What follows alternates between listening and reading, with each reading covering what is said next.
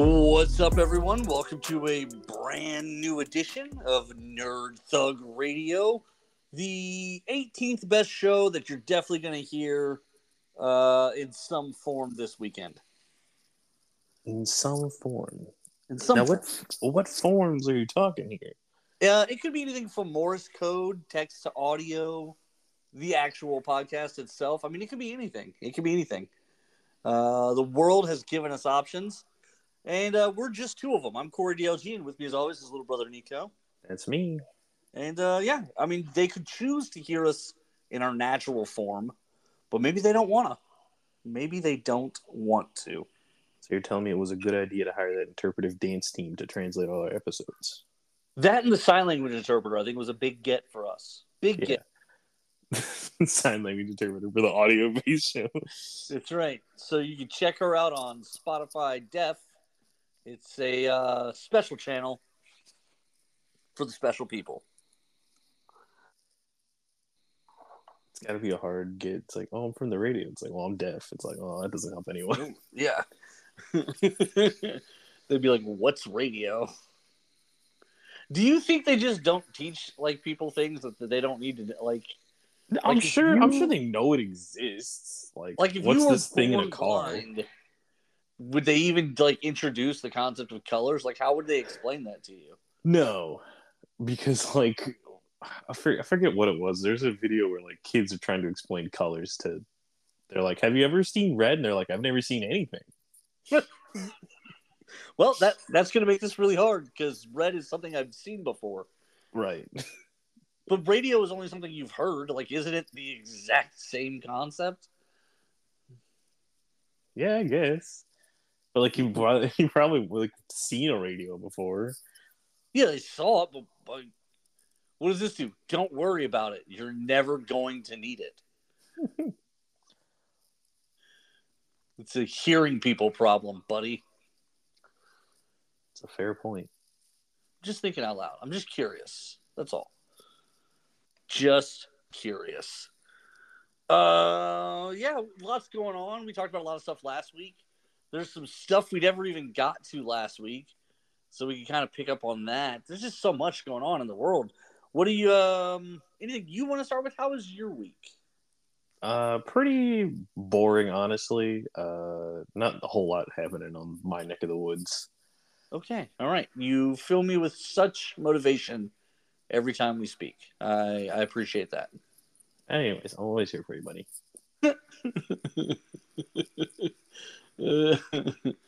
uh, we won't go into too much detail about this, but I did have a scary moment last week. I had to call nine one one at work for uh, for somebody. They were having a medical issue. It's crazy. It's a, it's a very weird thing to have to do.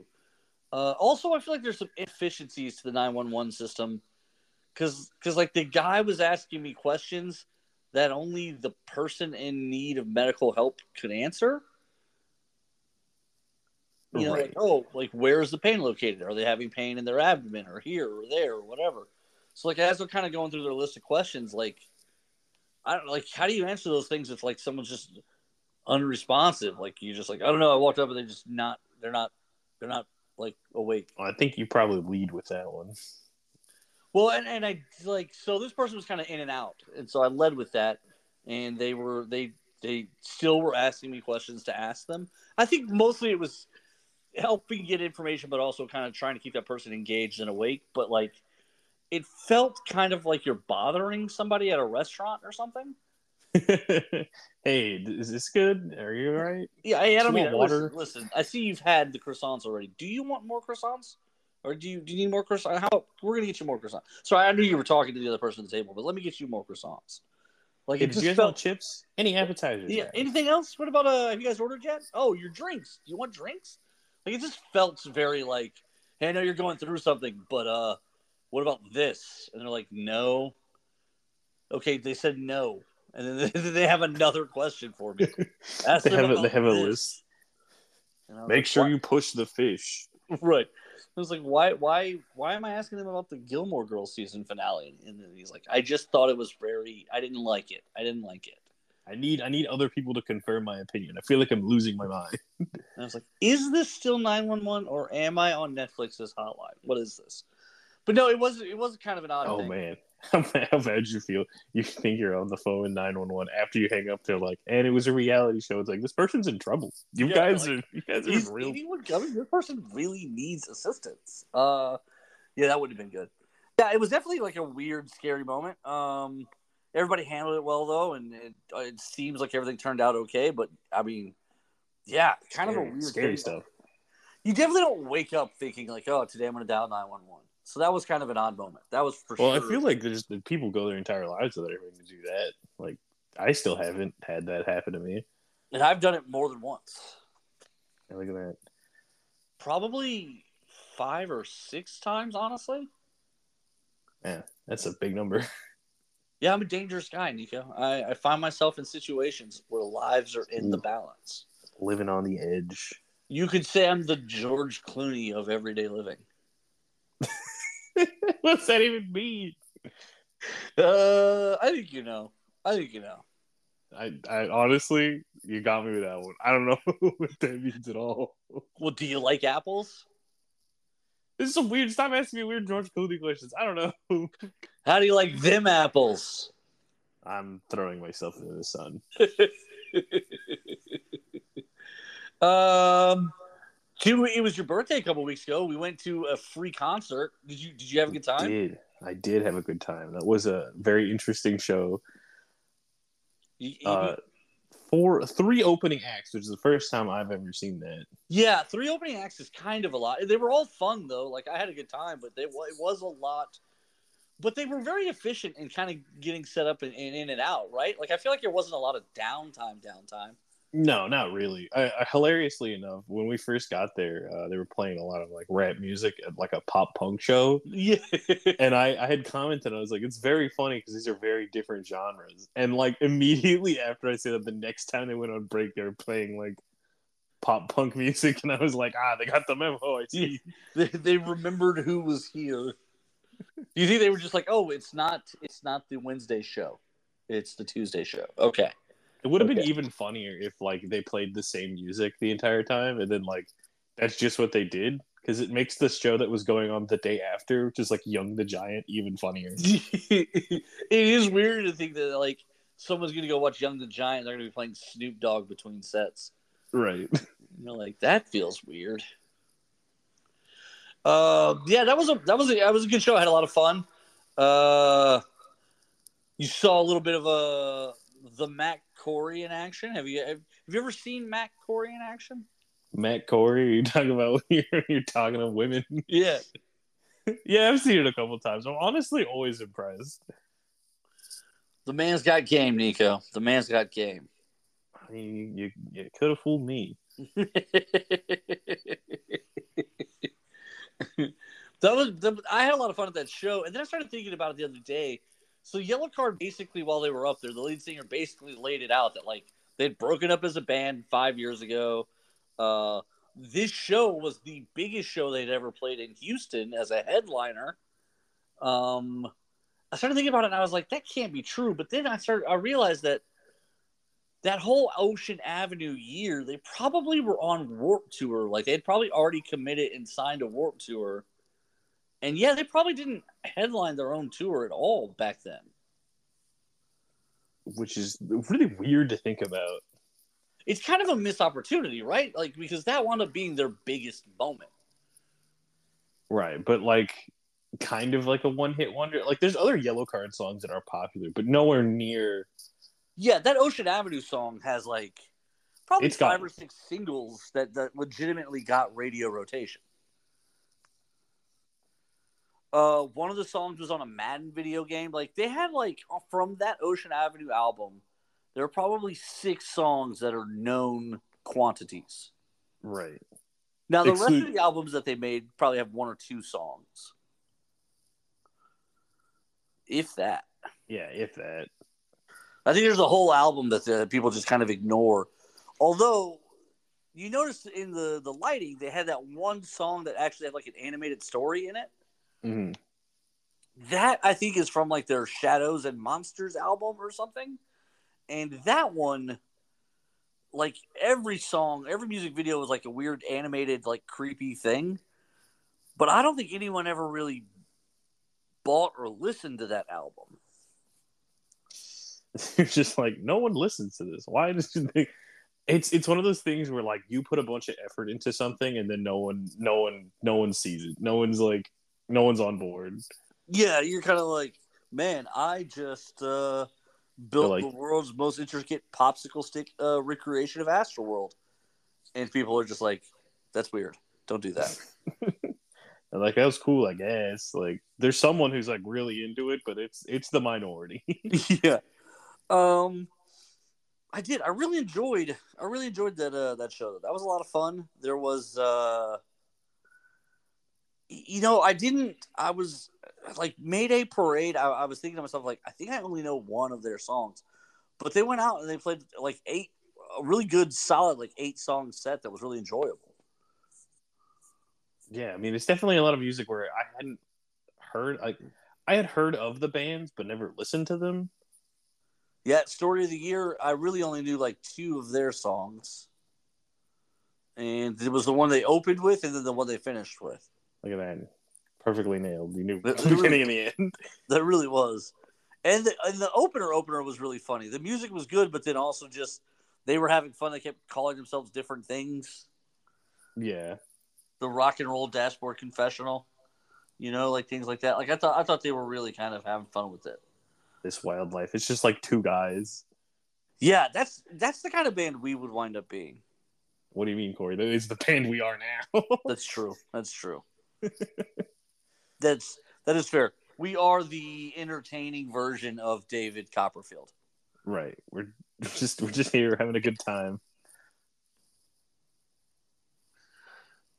We are. We really are. Yeah, I uh, I, I had a good time with that show, and I really kind of left it thinking like the things that they had said during it really kind of left me going like they kind of had a weird career, like a weird moment. Yeah, and the the fact that they're back together after all this time is kind of wild. Yeah, that's got to be a weirder thing too. But a couple bands that I know like have done that. Like they spend they spend enough time apart where they forget why they all hate each other, and they're like, honestly, like. But like your attitude on stuff changes too over time for sure. You know, I'll be turning forty here in a couple of weeks, and there's so much stuff that I cannot be bothered to care about anymore. That when I was twenty, I would have fought you to the death about. right. The hills you choose to die on are much different. They really, really are. And so, yeah, I don't know. I was thinking about it. Like, I was like, "Ah, we had a lot of fun. Like, that was a really good show. But then it started kind of really thinking about, like, what a weird. Because that album was huge at the time. Like, that was a big album. And then for them to say that this was the biggest show they'd ever headlined, yeah, because there's a, there's a good amount of people there, but not like not so amount. many that you would think that, like, oh, they could have never topped this. Yeah, like this is the biggest show you've ever done. That's crazy. Yeah, because, I mean, how many people do you realist? Like, 7,000, 9,000? I don't know, not that many. You don't think you don't think that? I think probably close to. No, I th- no, I meant like I meant like not that many in like terms of like concerts. Oh no Like- no no no! But I mean, like, how many people there at the show? Do you think? Oh yeah, probably yeah, probably in that range. And like, that's the biggest show they've ever headlined. That's crazy. It's weird to think because they have legitimate, like that album, those legitimate bangers. Yeah. And look, it, it came eventually. True, eventually, I mean, it- it all came around, that's true. Seven or eight thousand people. How would you feel if you were in a band and it's twenty years later before anyone notices that like you're that you're fun to go to? I don't know.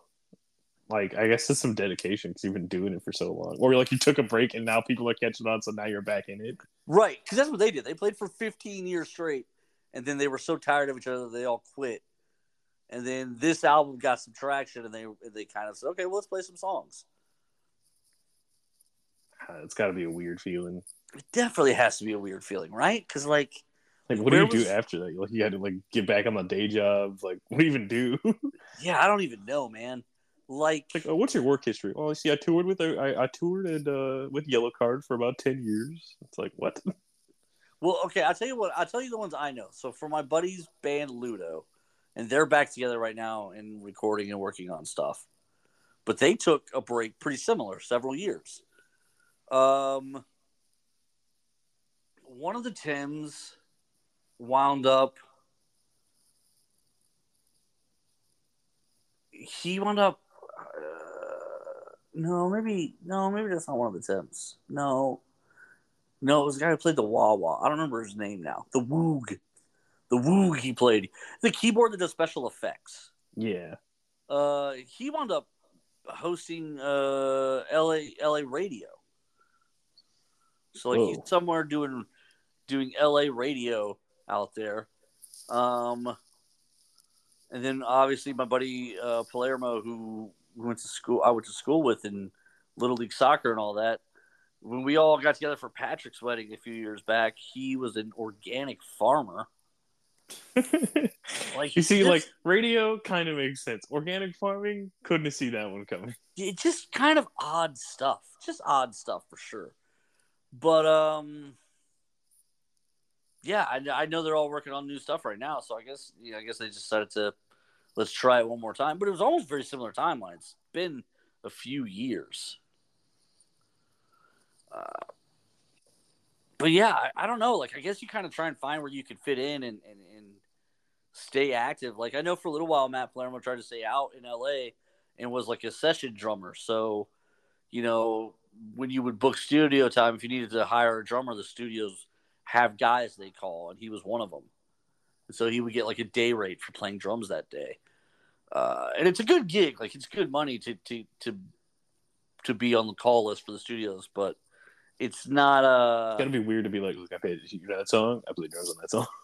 Well, that okay. So that sort of happened. I won't say the name of the band. Um, however, they were touring while they were recording, and some of the tracks they recorded in certain studios, when they would get sent in to the producer, they weren't great. The audio quality, and Palermo was working the studio for a couple days with someone else, and the producer was just looking for a drummer, like up and down the different studios and he grabbed Palermo, and Palermo did the drums for two of the tracks on the album. Look Uh, uncredited, but they're Forever drums. uncredited but forever immortalized. right. Oh, and that happens sometimes, right? Like the producer, you know, is not happy with the quality, so he just gets it redone real quick. You know, it's the same. It's drums, right? Like I, I don't want to say it that way, but it is what it is. I mean, like everyone's got a style, but like if there's if there's, someone's already written it down, like it's not like Yeah, you're just copying what's already been done before, just getting the quality better. yeah. Yeah. Um, but yeah, it, it happens. It's weird out there, man. It really is. Weird and wacky world. That's true. Uh, I did. I did finish The Witcher. Did we talk about this at all? Uh, you talked about it to me, but I don't think we talked about it on the show. The, I, it was. It was bad. This season is a waste. Yeah, that's what that's what that's what a lot of people said. They're like, "This cost Netflix how much money? This show sucks." Well, if this is Henry Cavill's last season, this was a waste of his talents as uh, Gertrude or whatever his name is, Geralt. Um, Gertrude. it just wasn't it just it was slow. What they built to wasn't that like groundbreaking.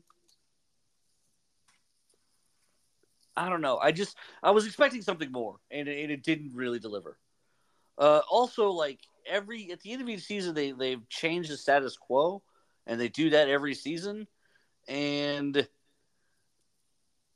i just the change that happened this year couldn't have been less important to me. Could not have cared less. what do you mean? It's a different guy now. Well, that too, but like the situation, like politically in the show that changes, I it doesn't. I couldn't care less. I hate it. It didn't didn't move the needle for me at all. Um, I just You and plenty other people. It seems that this has been the, the universally like. I remember when this show came out the first time with season one. People people loved it. Oh, it was awesome.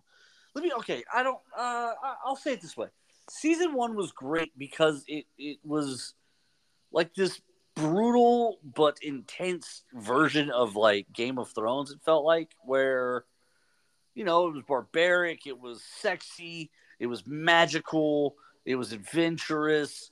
Like it, it, it, there was really interesting stuff happening. Even last season, as Ciri is learning to be the last Witcher or the new Witcher or whatever you want to call it, um, it was intriguing what they were learning and what they were doing.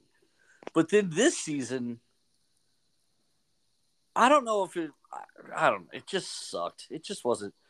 First of all, they could have built up her as a monster hunter a lot more, but they don't.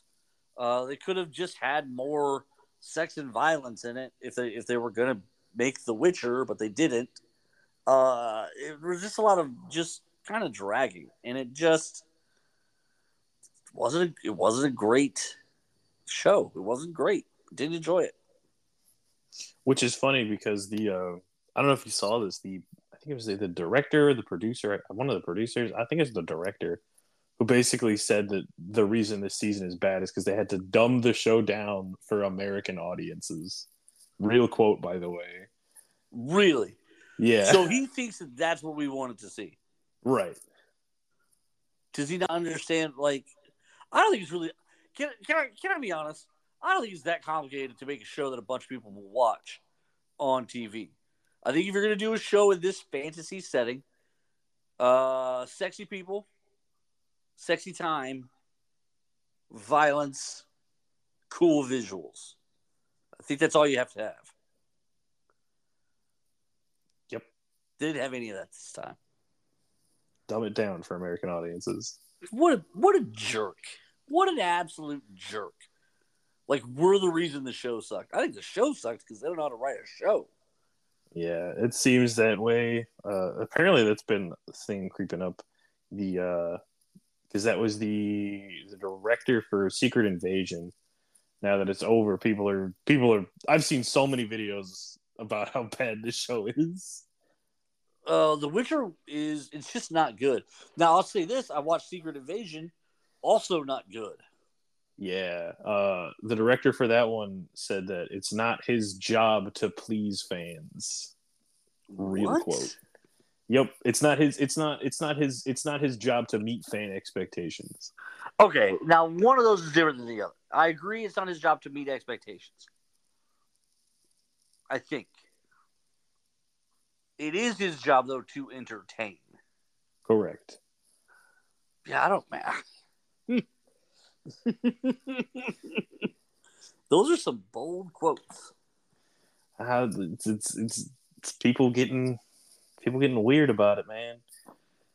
It's it's not even taking director like because you don't like I get it like you make something you don't want to be like all right this sucks, but like any like any like there's a million ways to say like you know this is what I wanted to make and you know it clearly didn't go well with the fans and you know that Or I'm sorry we had different it visions for this. or or we didn't get what we were trying to get on screen. Right. There's there are tons of ways to really kind of, but to blame the audience is is, is not good.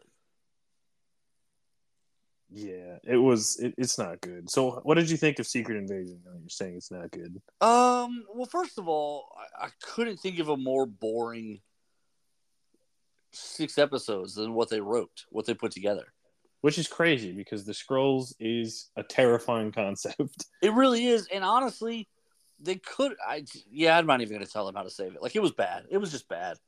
And there's a million things they could have done, and what they decided to do was do super Skrulls and have the two Skrulls fight at the end. And now Emilia Clarke has the powers of every character who's ever been in the Marvel universe. Um, it just is stupid. It's dumb. Like, why? Like, Marvel's obsession with having the, the final battle be between two people with the same powers. I don't know. I don't like in Iron Man and stuff. It makes sense because it's like the two sides of the coin: the industrialist and the philanthropist kind of fighting. I get it.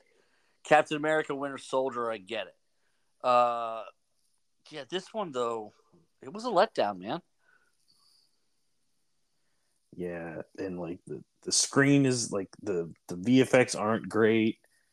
The fact that they basically reduce Nick Fury down to like, well, Nick Fury's nothing without his super secret network of super spies. Well, part of that I understand. Like, if you got booped for five years, it would be hard to rebuild a network. like a, a network of spies. I get that part. But the other thing that was supposed to make Nick Fury, I don't know, dangerous or interesting or however you want to phrase it, the other thing that really is supposed to to make him that thing is his kind of planning ability, his foresight. You know, really, he's supposed to be like a slightly less cooler Batman, but like totally unprepared for the idea that the Skrulls that he's harboring would turn against humanity. That should be something he was always planning for. Yeah, that should be that's like contingency number one. Hey, these people I'm helping out aren't always going to be on my side. Yeah, what if these people betray me? Should have been thing one. Especially when they're shapeshifters. Like I don't. Yeah, you got to wonder: is that okay? Let me ask you this question: in the context of a universe where everything exists, like a Marvel universe, it is kind of racist to assume shapeshifters can't be trusted, right? Uh, yeah, a little bit. Because I mean, like, there's that's like, it's like so like everyone's got weird powers. Right. You this guy can shoot ice and is effectively not even human anymore. right.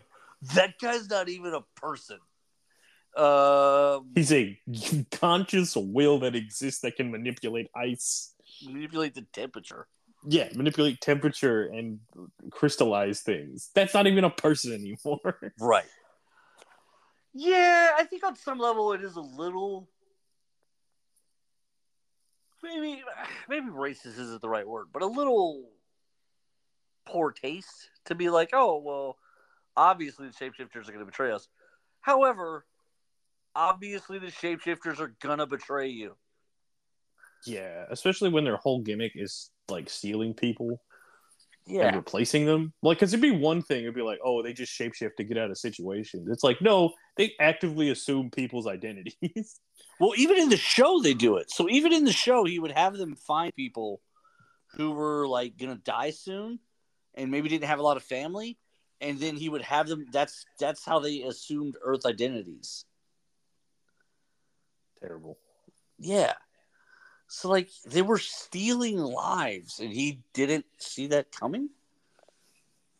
Yeah, like you're already you're already telling them to do this thing. Like they're just expanding on what you thought, and like so many people are like, it's so obvious who the Skrulls are, which is the most disappointing thing on the planet. The entire point of the secret invasion is that you don't know who to trust. Right. I would say Like- the one that was surprising in the sense of like the MCU continuity type stuff uh is probably it's probably James Rhodes. Also the idea that Nick Fury's wife was a Skrull. Spoilers, I suppose. Spoiler alert, yeah, show that's bad and universally panned. Yeah. The lowest rated Marvel anything, by the way. Yeah, I saw that. I did see that. I, mean, listen, they weren't they weren't gonna hit home runs forever. Okay, at some point, they were going to struggle with something. Right. It just sucks that they they screwed up the thing they could have easily done. Like to me, the Secret Invasion should have been like a movie. Oh, for sure, absolutely. Like I I'm really struggling with the fact that like Marvel keeps picking the wrong things to be shows. Yeah, yeah. Loki really should have been a movie. Like even lo- like I think the best the singular best Marvel show was WandaVision and it's simply because the formatting fits The the of show like yeah, the idea of the show like pitch perfect. I agree. That I think Miss Marvel was a good TV show. Miss Marvel could would have been a great 90 minute movie. Uh, yeah, probably, yeah, probably, probably. But I, I think they were able to do a little bit more as a show. They introduced a few more characters. Um, but I will say the Marvel, the Captain Marvel's movie looks really good. I just I to me it always felt like they picked the ones that should have been movies or the things that should have been movies they made into shows and things that should have that they made into movies should have been shows. Like yeah, it's hard to argue that for this one. like again, like my perfect example was like uh like Moon Knight could have easily been a movie. Yeah, it would have been a really good movie. It really it would have been would have been an awesome movie. And like the Eternals, like you didn't need all the, the crazy cast on that one. Like you could have made that like a really down to earth show. Make it like ten episodes long because you're introducing eight characters. Uh, yes, they could have, except it probably wouldn't have had that awesome fight scene in it. no, and like I get it, but like it's funny now that like now that the Flash movie exists, like people are like pointing that out to be like the best speedster fight. Yeah, well, it I'm like- was, and everyone thought the Flash would be better, but it wasn't. Tragedy. It was never going to be better. The Flash movie was is two breadsticks held together by hopes and dreams. It definitely wasn't good. It wasn't. Um, we got two more things I kind of want to get into here. One of them is an exciting announcement. Uh, Nico, we're gonna be we're gonna be launching the sports show again through this football season. Oh, fancy. Yeah, we're gonna cover all of football, and we're probably gonna talk soccer too, because the MLS is kicking off, and I'm excited about the Messi thing.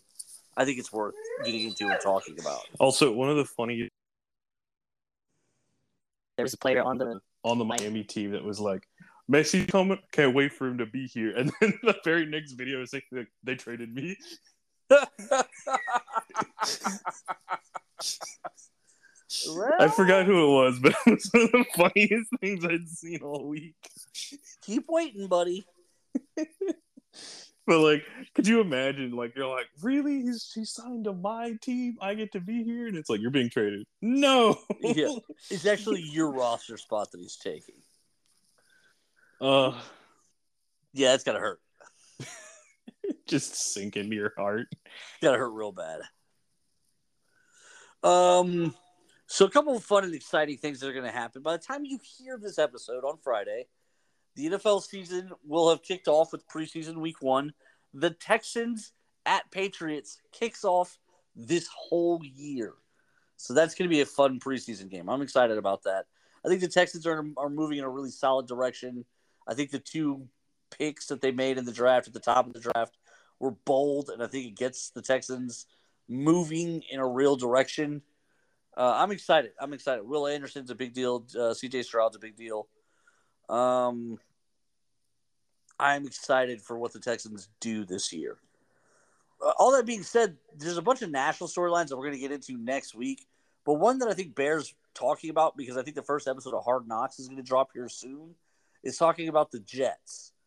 They traded for Aaron Rodgers, and just as importantly, they reunited him with his former offensive coordinator, which is who was hired to be the head coach for the Broncos and proved that he is a terrible head coach. Terrible head coach. He Tragedy will- struck. He will probably never head coach again. Oh, 100%. I don't I don't think after the performance there anyone would even think about hiring him for that position.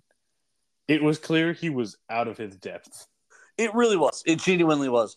And Sean Payton is the new coach of the Broncos, and he basically tried to make a comment along those lines that, like, because I think some of the questions from the media were sort of like, "How are you going to turn this around?" And he kind of basically just said the last guy was terrible. I don't need to turn anything around. I just need to do my job, and this team will instantly be better. Uh, that's necessarily wrong. However, Aaron Rodgers took offense and kind of defended his guy a little bit. The the guy, uh, Nathaniel Hackett, like his he's he's really said nothing about any of it. Like he's kind of laid low. However, you know, Pete, Sean Payton's taking shots at him now because he was that bad. It was it wasn't good. Yeah, it was it was it's one of the most apparent like times where a coach has just been that bad. Like usually like people will point to like records and like things like that to be like, oh, this coach is bad. But like the layman could be like, oh, this isn't good. He's not good. Well, I think the 18 delay game penalties week one kind of set the tone.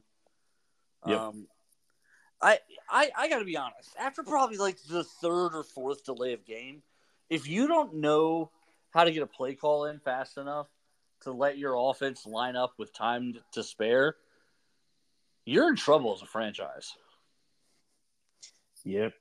And they were. They did not great that year. They did horrible. Yeah, they did. They did. They did really bad. Um, but so now with Sean Payton there, they try to make a lot of changes.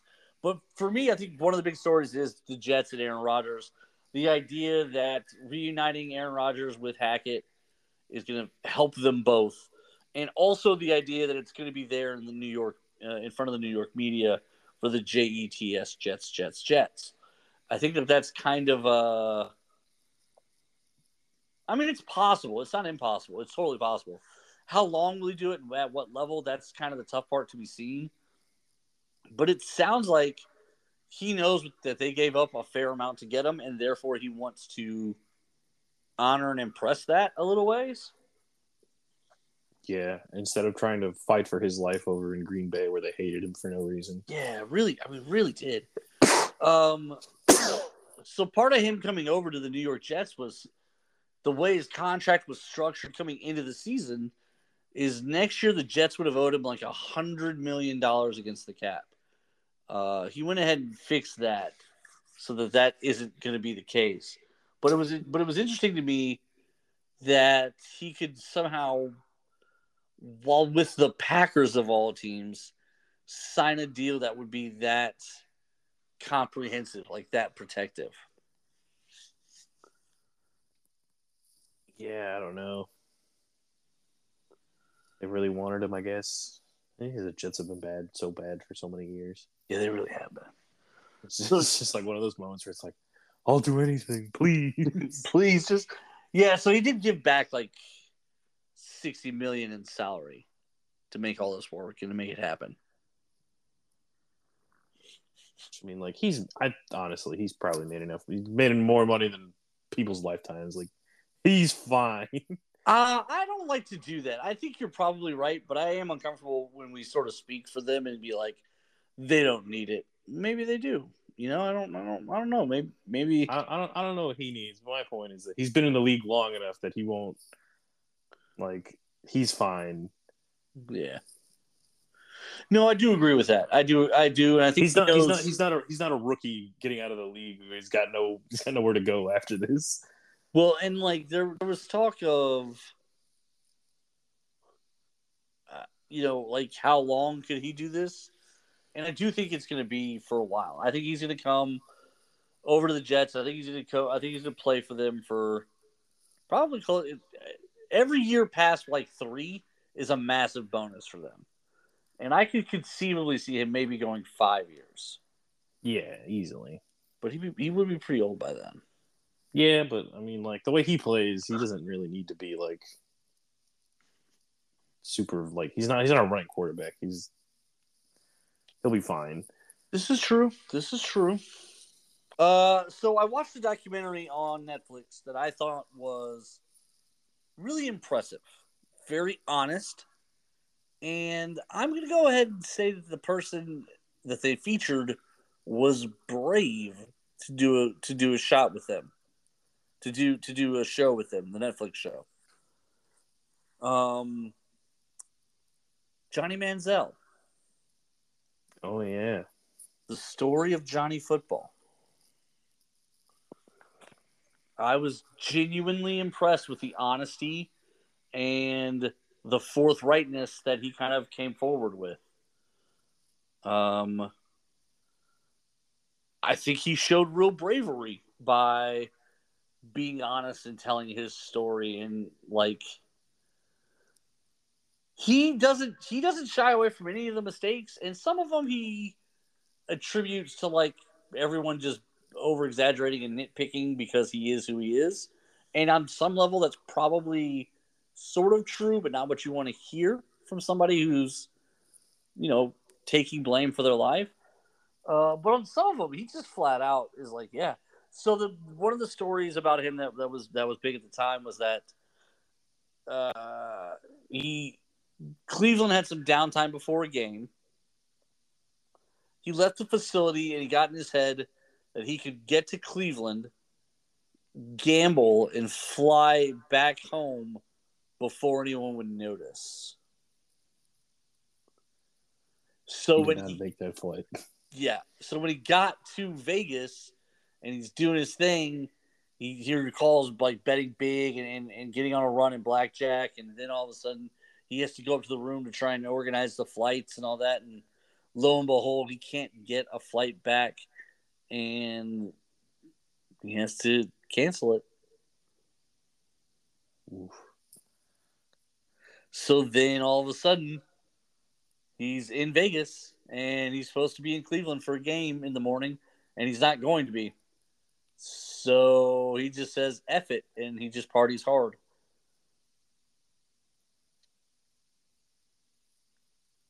I mean, it's probably the most honest thing I've ever heard someone like admit to on something they did wrong that was famous because the Browns basically drop him like a week later. Yeah. I though was really impressed with the honesty of it, where it was like, yeah, we we went out and I, you know, I had talked myself into that I would be able to, you know, phone home or whatever when this is over, and that wasn't the case. Yeah, I mean, someone just step step in front and be like, "Look, this is I made it. I, I messed up," and it's kind of an important, I think, story to tell as well because it's not, you know, I feel like every sports documentary is always very positive. It's always covering, you know, legends and people who are so good and so talented or, or work so hard or, to be there. Trying really hard to paint them in a favorable light. Yeah, this one is just super honest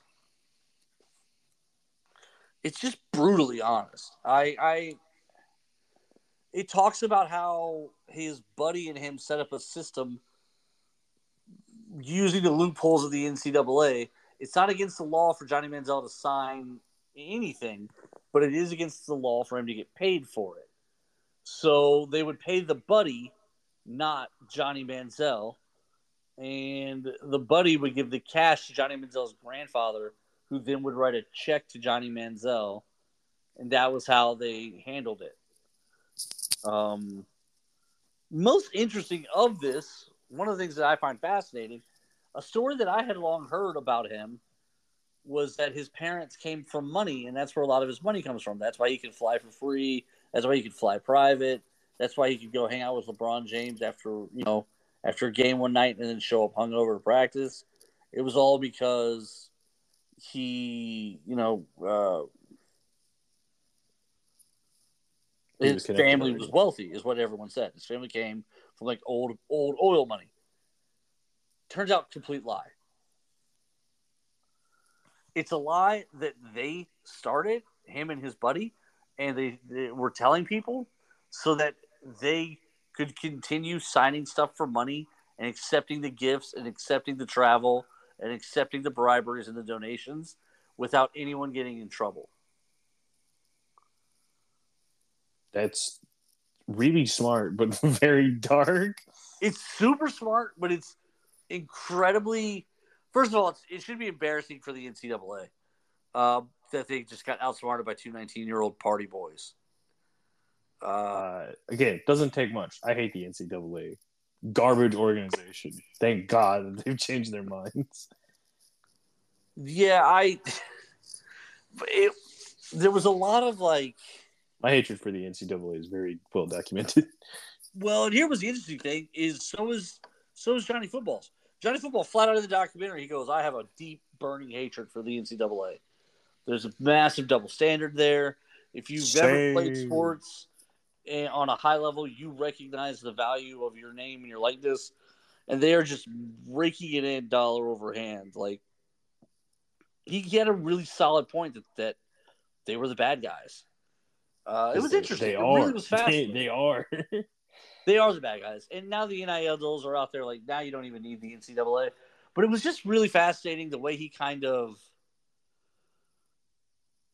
yeah, he he didn't he, he was a little ahead of his time, but also because of that, he he was lying. He was breaking rules, and he totally acknowledges it and kind of accepts it. Um, they talk about just different times where he had failures and breakdowns, and he went on a basically a five million dollar bender to basically end his own life after he got cut from the Browns. Um, I mean, it was just It was fascinating. It really was. And I think it's probably, like I said, probably one of the bravest documentaries I've seen someone make because he does not shy away from his own shortcomings in it. Like he does not shy away from where he screwed up in all of this. Uh, the crazier part is he's still only like 30, 29, 30. He could probably still play in the NFL if he trained up to it. Um, but like it's just sort of fascinating in a lot of ways what he went through, but also how he dealt with it. Because if it's true, it's impressive. Right. I mean, it's also really hard to tell, right? Like, as as honest as this documentary could be, like, I'm sure that he still wanted a little bit of like, all right, well, it wasn't that bad. I mean, no, I'm sure there was, I, maybe, but like, I don't know. You got to watch it because, like, he he certainly tells some stories that you would think would be embarrassing. Like, he gets into the court orders and the orders of protection and all the different stuff. He talks about how he he absolutely blew it with the Texans. The Texans had the number one overall pick that year in the draft. That's the year they took Jadeveon Clowney. Uh, but what was fascinating was to get some FaceTime with the owner, who at the time I don't remember who it was, but she uh, sponsored. Um, oh no no no! To get in touch. Okay, hang on, hang on. Let me get this right. The Texans owner. Yeah, okay. So the Texans owner was at, was at a charity event. So Johnny Manziel, using his own money, went to the charity event, made a big donation, and also offered a prize to, to like hang out with him. So, like, really kind of trying to show his mature side to the owner of the Texans, who had the number one overall pick in that draft. Mm.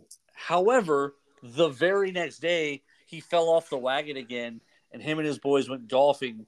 And by the time they made it to the fourth hole, it had made it back to Bob McNair that they were not wearing shirts and they were breaking clubs over their knees and they were acting just general fools in public and yeah, that uh the agent that was his agent at the time, it flashed to him, and he goes, "There goes Houston."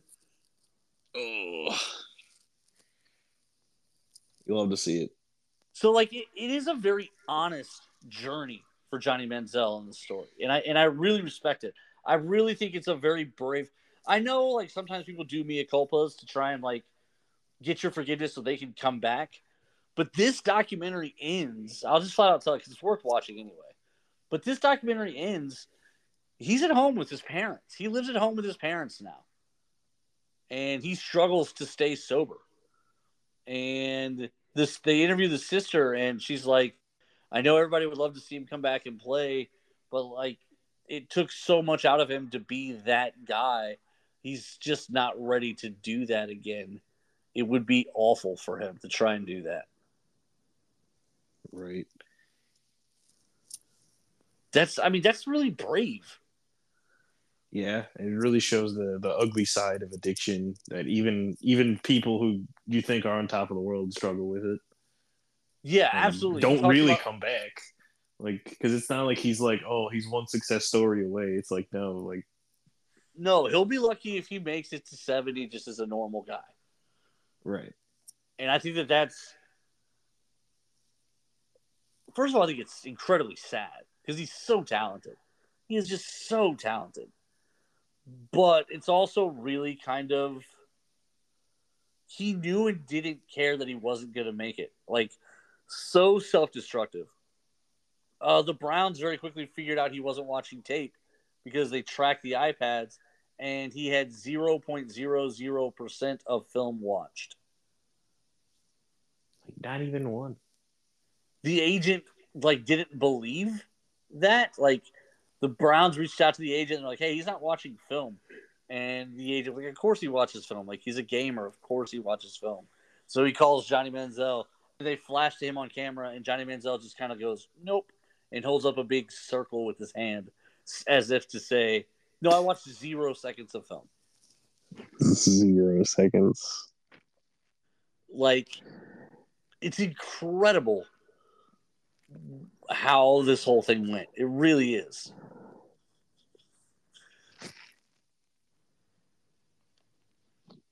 But it, it was it's, it's it is an interesting story. They talk about how like he's hanging out with Drake as a freshman in college. Like he's Yeah. he's just living this dream life, whereas nobody else,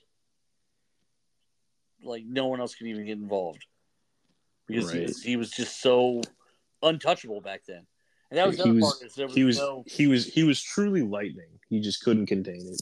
You really couldn't. And what was interesting, okay, so Cliff Kingsbury was the offensive coordinator then. That winds up being the guy who just got fired from head coach of the Arizona Cardinals. Okay. I was like, that's the name sounds very familiar. Yes. And basically, the dad, this is sort of where the disappointment comes from.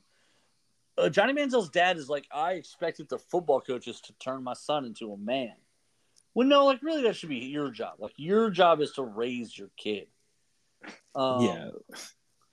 That's kind of that's kind of a that's kind of like a blaming the teachers for your bad kid problem. Yeah, it really is. But the other side of it was Cliff Kingsbury was like he needed that darkness to be a good quarterback. Like that's what he tapped into, that rage and that anger. That's what fueled him. So I wasn't going to mess with it. And it's like there's never been a more clear sentence of somebody just saying, "I'm using you," than that. You know what I mean? Than that Commander, like, or that doc, like, it's so obvious that they were just using him to further their own goals because A and M just came into the SEC that year, and it's because of Johnny Football that they're even competitive and winning games. right. So Cliff Kingsbury is going to ride that all the way to the top, regardless of how sober Johnny Football is to get him there. Right. Well, I mean, look at where he, he landed a spot in the NFL, and now he's fired from it. They all did, and they all got fired. So I do think they all got what they deserved in that regard. Like it, it's obvious Cliff Kingsbury was never really a leader of men. It's obvious that uh, you know that yeah, that Cliff Kingsbury. I, it was really disappointing to listen to his sort of because he gave very candid answers, but some of the answers were really disappointing because you do want him to be a leader of men, and it was clear that he was like, yeah, Johnny wanted to go, so Johnny went. It's like you you tell him no. Like that's the whole point of authority, and you're like, dang, that's tough. Yeah, weird. I don't know. Well, we saw how that ended up, I guess. But he still made it. He was still an NFL coach for two years or however long he was there. Yeah, and then he got an extension and then fired the same year. So like he got a lot of money. All on the backs of these guys. Now they are talking about, and we'll we'll get out on this. In Arizona, they've got a new head coach, and they talk about how like it's a massive cultural shift, how different everything is. People can't be late to meetings, blah blah blah blah blah. So that kind of just goes to show sort of the difference in attitude. Where like one guy, yeah, he could get a good amount out of, you know, a crazy talented quarterback like Johnny Football, but he couldn't motivate his employees. Yep. It's it really was. It was a weird thing. Uh, all right. So all that said, I, I I encourage people to watch the documentary. As always, you can come hang out with us. I'm at the Adventure Begins six days a week.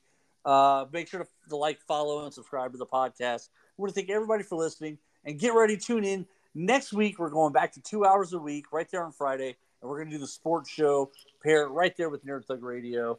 We're going to cover this uh, NFL weekend that's about to kick off. Uh, we'll talk about the games that just happened last night, as well as a lot of other stuff that happened over the weekend. We're going to talk about the running back situation. We're going to talk about a lot of these guys. Uh, one thing you can watch on Netflix is the QBs or quarterbacks, whatever it's called.